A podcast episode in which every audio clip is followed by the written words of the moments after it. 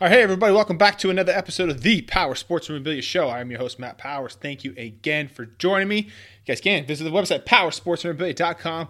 Also, give me a follow over there on Instagram at Powers Autographs.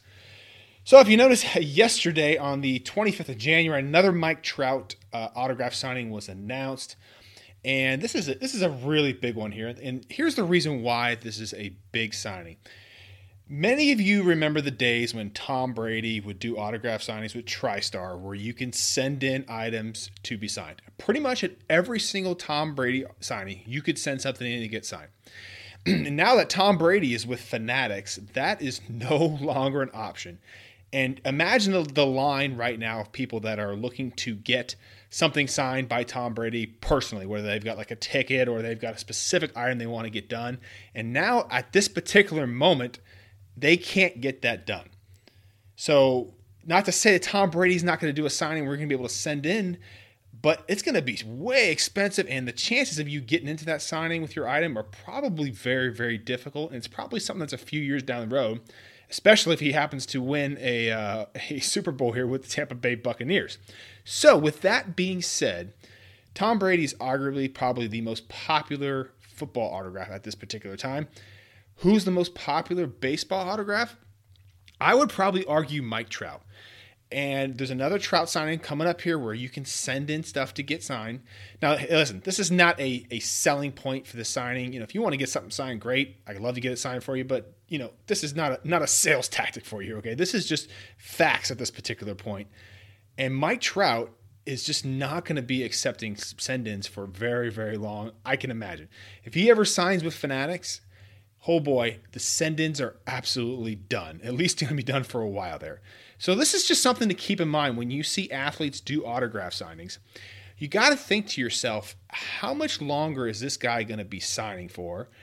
And if he is going to be signing for, is there a chance that he's good enough to where a, a company like Fanatics is going to pick him up and shut down all of his signings as far as, you know, being able to send in product to? Because right now with Mike Trout, we've got it super good. I mean, really good. You can send stuff in pretty much anything you want to get done. There's not really too much stipulation on, on, on what he won't sign. Yes, right now he's not signing cards.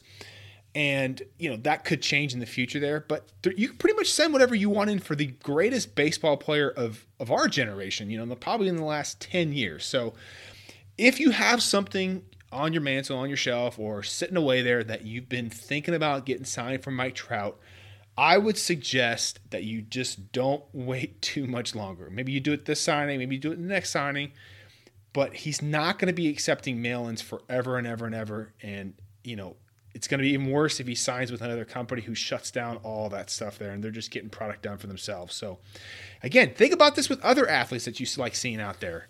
You know, is there a guy that's that signs a lot right now that could potentially make a switch over to become an exclusive athlete of someone else, and all of a sudden the autograph signing rules change?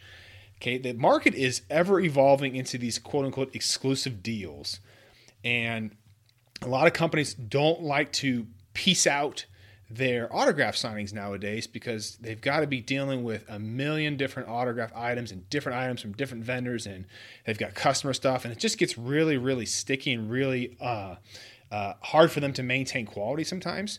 So that's why you're seeing a lot of these companies are just you know not going to be doing send-ins because they don't want to mess with it anymore. They don't want to mess with something that gets screwed up. You know if one of their items gets screwed up hey it's no big deal. But if you know somebody sends in a real expensive card and it gets damaged for example uh, you know, they're liable for stuff like that. So that's why you're kind of seeing a lot of shift to uh, these bigger name athletes not accepting send-ins. Is one, the demand is so high that they really don't need to accept send-ins, but also two, they just don't want to mess with customer items, the potential to have them uh, get damaged.